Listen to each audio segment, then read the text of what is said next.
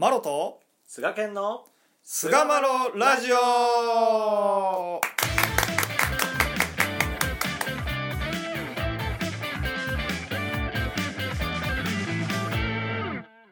さあそれでは始まりました。第503回菅マロラジオ、はい。えー今回はですね、えー久しぶりにクロストークをしてみたいなと思います。どうぞよろしくお願いいたします。お願いします頭の中をねシェイクシェイクしながら新しいものが生み出せるかという思考実験でありますけれども、はい。まあこの植物的にやっていくのがですね非常にこう頭の回転をこう必要とすると言いますか、うん。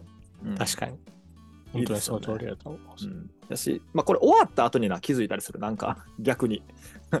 終わってゆっくり思案した時にあうんこれってでもこういう見解もあったよなとかっていうのをうんうん。できるんで、なんかもしかしたらこれをこういうのをなんか発展的になんていうかなやるみたいなのができたら面白いかもしれないよね。なんかね行事ね。行事でやるわけじゃないかもしれへんけどなんか、うんうんうんねうん、面白いなと思ったりしつつですね、え1回目は因縁と2つ1つについてで2回目は単能とお授けという、まあ、若干こう、まあ、相入れないわけではないですけれども まあ少しこうベクトルが違うやつに共通点を見出すようなことをやってきたので今回は3回目ということでまた、うん。あ神様に任せてですねやっていきたいと思います。はい。はい。行きましょはい、菅健はお授け成人一手一つ手引き親様因縁。僕が日野騎神堪能貸物借り物三下誠二つ一つということであります。はい、はい。やっていきましょう。じゃあサイコロ振りましたね。うはい。でこれ僕が左側今4の方にしましょうか。はい。そうですね。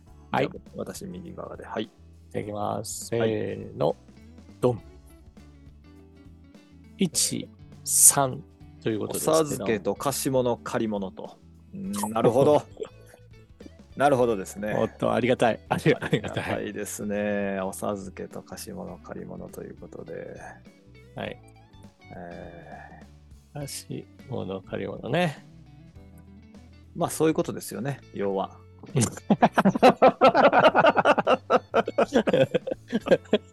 でもな、うん、えまあまあまあ、はい。そういうことじじゃないですか。ゃ、うん、もうズバリね、これもう貸物借り物の教えを離れてお授けはね、成り立たないですもんね。成り立たないですね。成り立たないし、うん。うん、貸し物借り物、もう本当、貸し物借り物あればこそ、お授けというものがね、あるかなと思いますけども。うん、俺さ、俺の話していい、どうぞどうぞ。俺が最近、最近ってまあいつ頃からかちょっと記憶にないんねんけど、うん、お授けをやっぱりその取り継ぐ、うん、そういう機会が来た時には、うん、やっぱもう、絶対貸し物借り物のお話を取り継ぐようにしてるっていうね。うん、うんそれしかしてないかもしんない。うん。うん。あなたの心がどうだこうだとかっていうのを言わずに。うん。取り継ぐ話は貸し物借り物しかしてないかもしんないね、それこそ。うん、いいっすね。うん。多分、その、人、昔前とか、うんまあ、一昔前ってどれぐらい前かって、まあ、結構幅がある感じですけど、まあ今50の菅犬からしたら。ちょっと待って。え ?40、40。ああ、そうなんや。40ああ、そうなん、そうなん。そうなん40です。ごめんなさい40ごめんなさいはい。サバ読みすぎましたね、ちょっとね。そうね。はい一世代上なんかなと思ってた。ちゃうか違う ちゃいます。なんかね、その昔の資料とか見てるとなんか、うん。時間感覚バグってきますよね。ありますよね。いや、んで、多分ね、50、54、50年前ぐらいとしときましょうか。うん。90年祭とか80年祭ぐらいとの時とかに、やっぱりその未城聡みたいなのがすごいブームになったと思うんです。いわゆるその深谷忠正先生があの未城、えー、未城聡という本を出しになられた背景には、うんうんうんやっぱりその未城聡っていうものが巷に溢れていたっていうことの表れだと思うんですよね。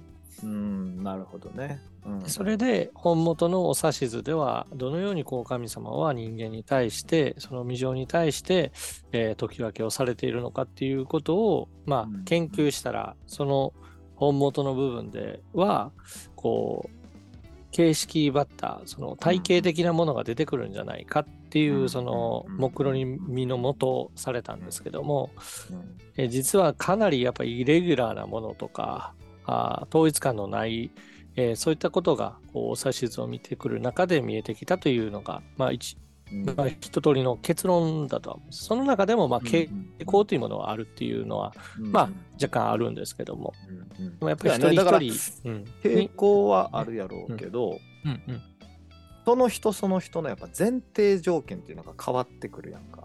そうです、そうです。うん、ここがね、やっぱり、あの、二条聡に頼りすぎると、まあちょっとこう、なんというか、不具合ではないですけども、うん、まあそういうのを起こしてしまう原因にもなるんじゃないかなっていうのは、そうですよね。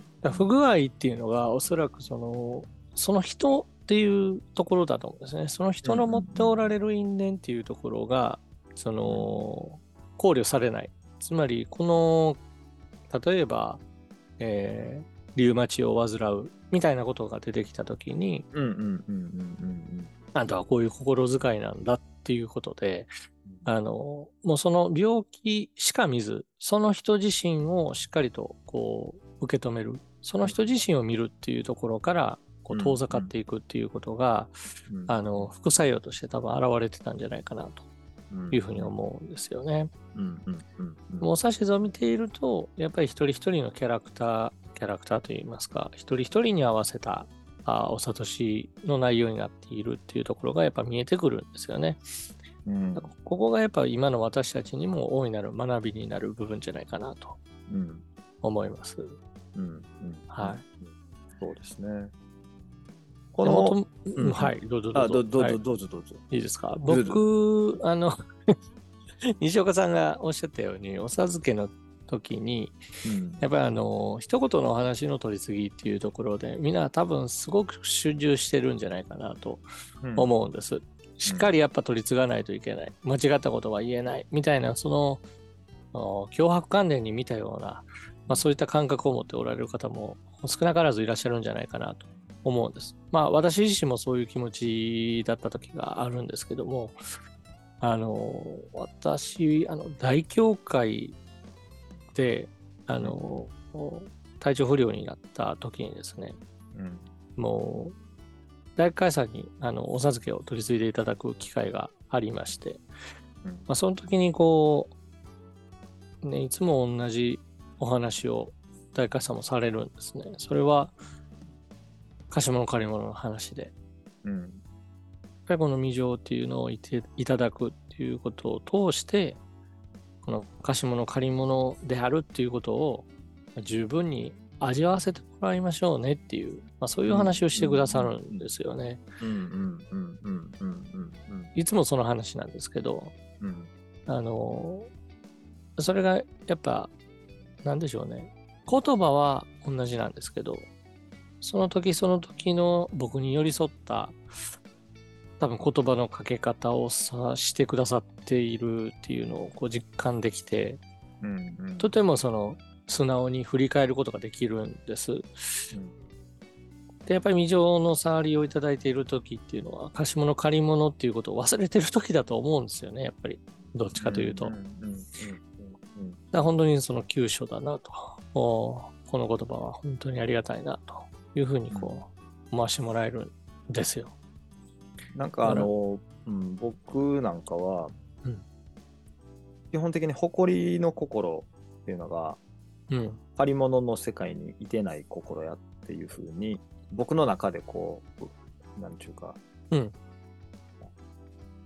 定義づけしたというかまあちょっと雑な部分はあると思うねんけど、貸し物借り物の世界にいてない時に誇り心が湧くっていうふうにうん。思ってるんよねやっぱり。我が物やと思って、うん。えーえーなんていうかな惜しい心が出てきたり、うん。うん。我が物にもっとしたいと思って欲しがったり欲の心が出てきたり、うん。我が思い通りになると思って可愛がったりとかっていうふうに、まあやっぱりこう自分の自分のっていう借り物の世界の逆の自分の自分のっていうところが出てきてるのがまあ誇り心じゃないかなっていうふうにやって、まあ、自分の中でちょっとすっきりさせてんねんけど、うんうんまあ先人はそうやって言ってますけどね。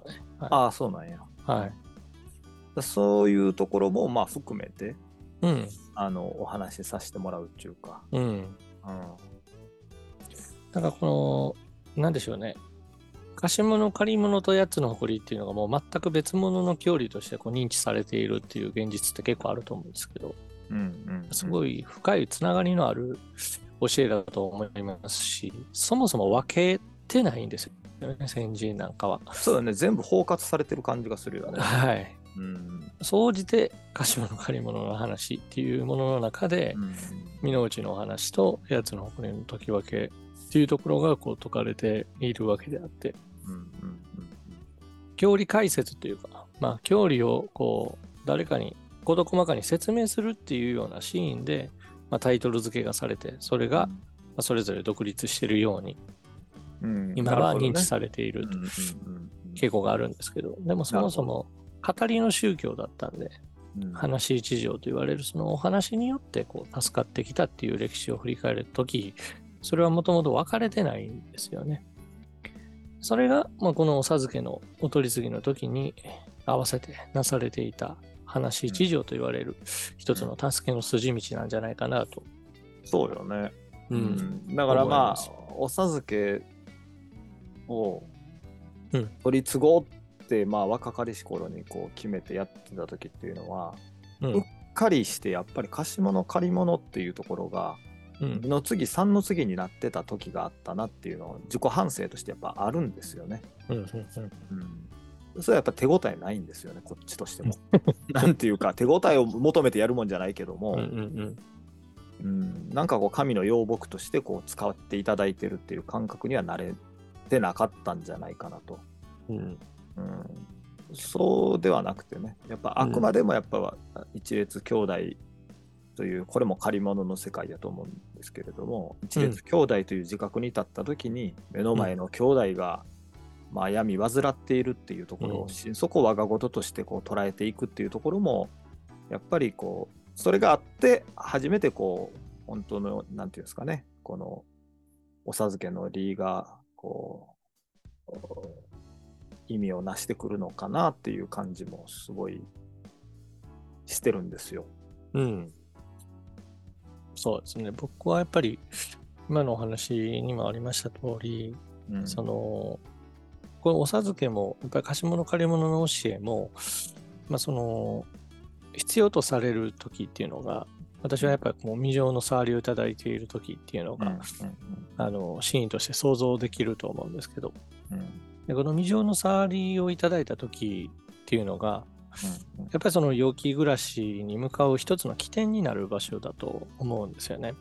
うんでその起点起点として考えたときに、じゃあその未情の触りのゴールはどこかと言ったら、やっぱり心を入れ替えるっていうところに僕は尽きるんじゃないかなと思うんです。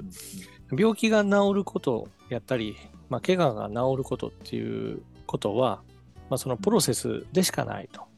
うんっていうふうに捉え直すことができたんですよね。それはやっぱこの貸し物借り物の教えを知ってから、やっぱりこの人間として本当に生まれ変わるっていう契機をこの未情を通してまあいただく。うんここがやっぱりこのお授けの利も、まあ、貸し物借り物の教えも、もうそれに向かって使わせていただくということが、この日においては極めて大切なポイントになってくるのかなというふうに思います。